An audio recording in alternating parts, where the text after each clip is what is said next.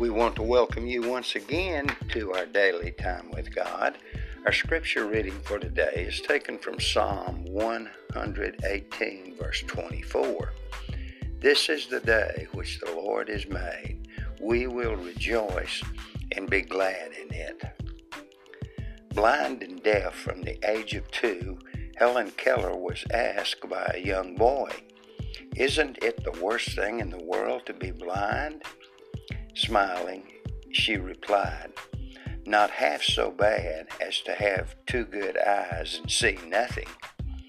Many people with sharp eyesight and acute hearing seem totally unaware of the beautiful sights and pleasing sounds all around them.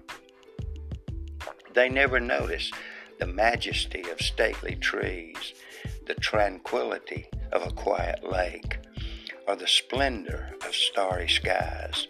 They fail to hear the melo- melodies of singing birds or the gentle rustling of leaves.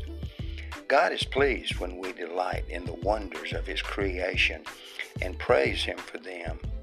The Holy Spirit underscored this truth for us when He moved David to write a vivid description of an oriental storm, Psalm 29.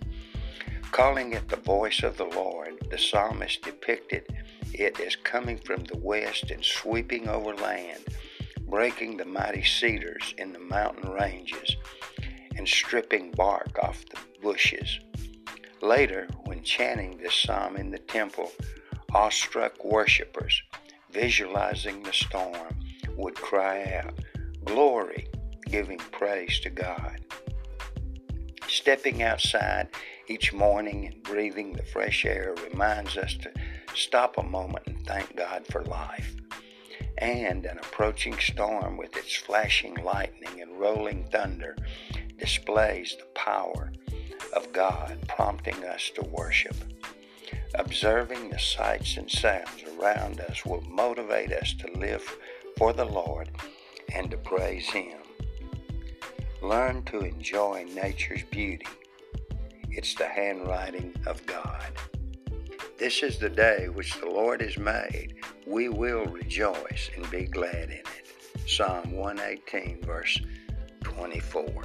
Appreciate you clicking into our daily time with God.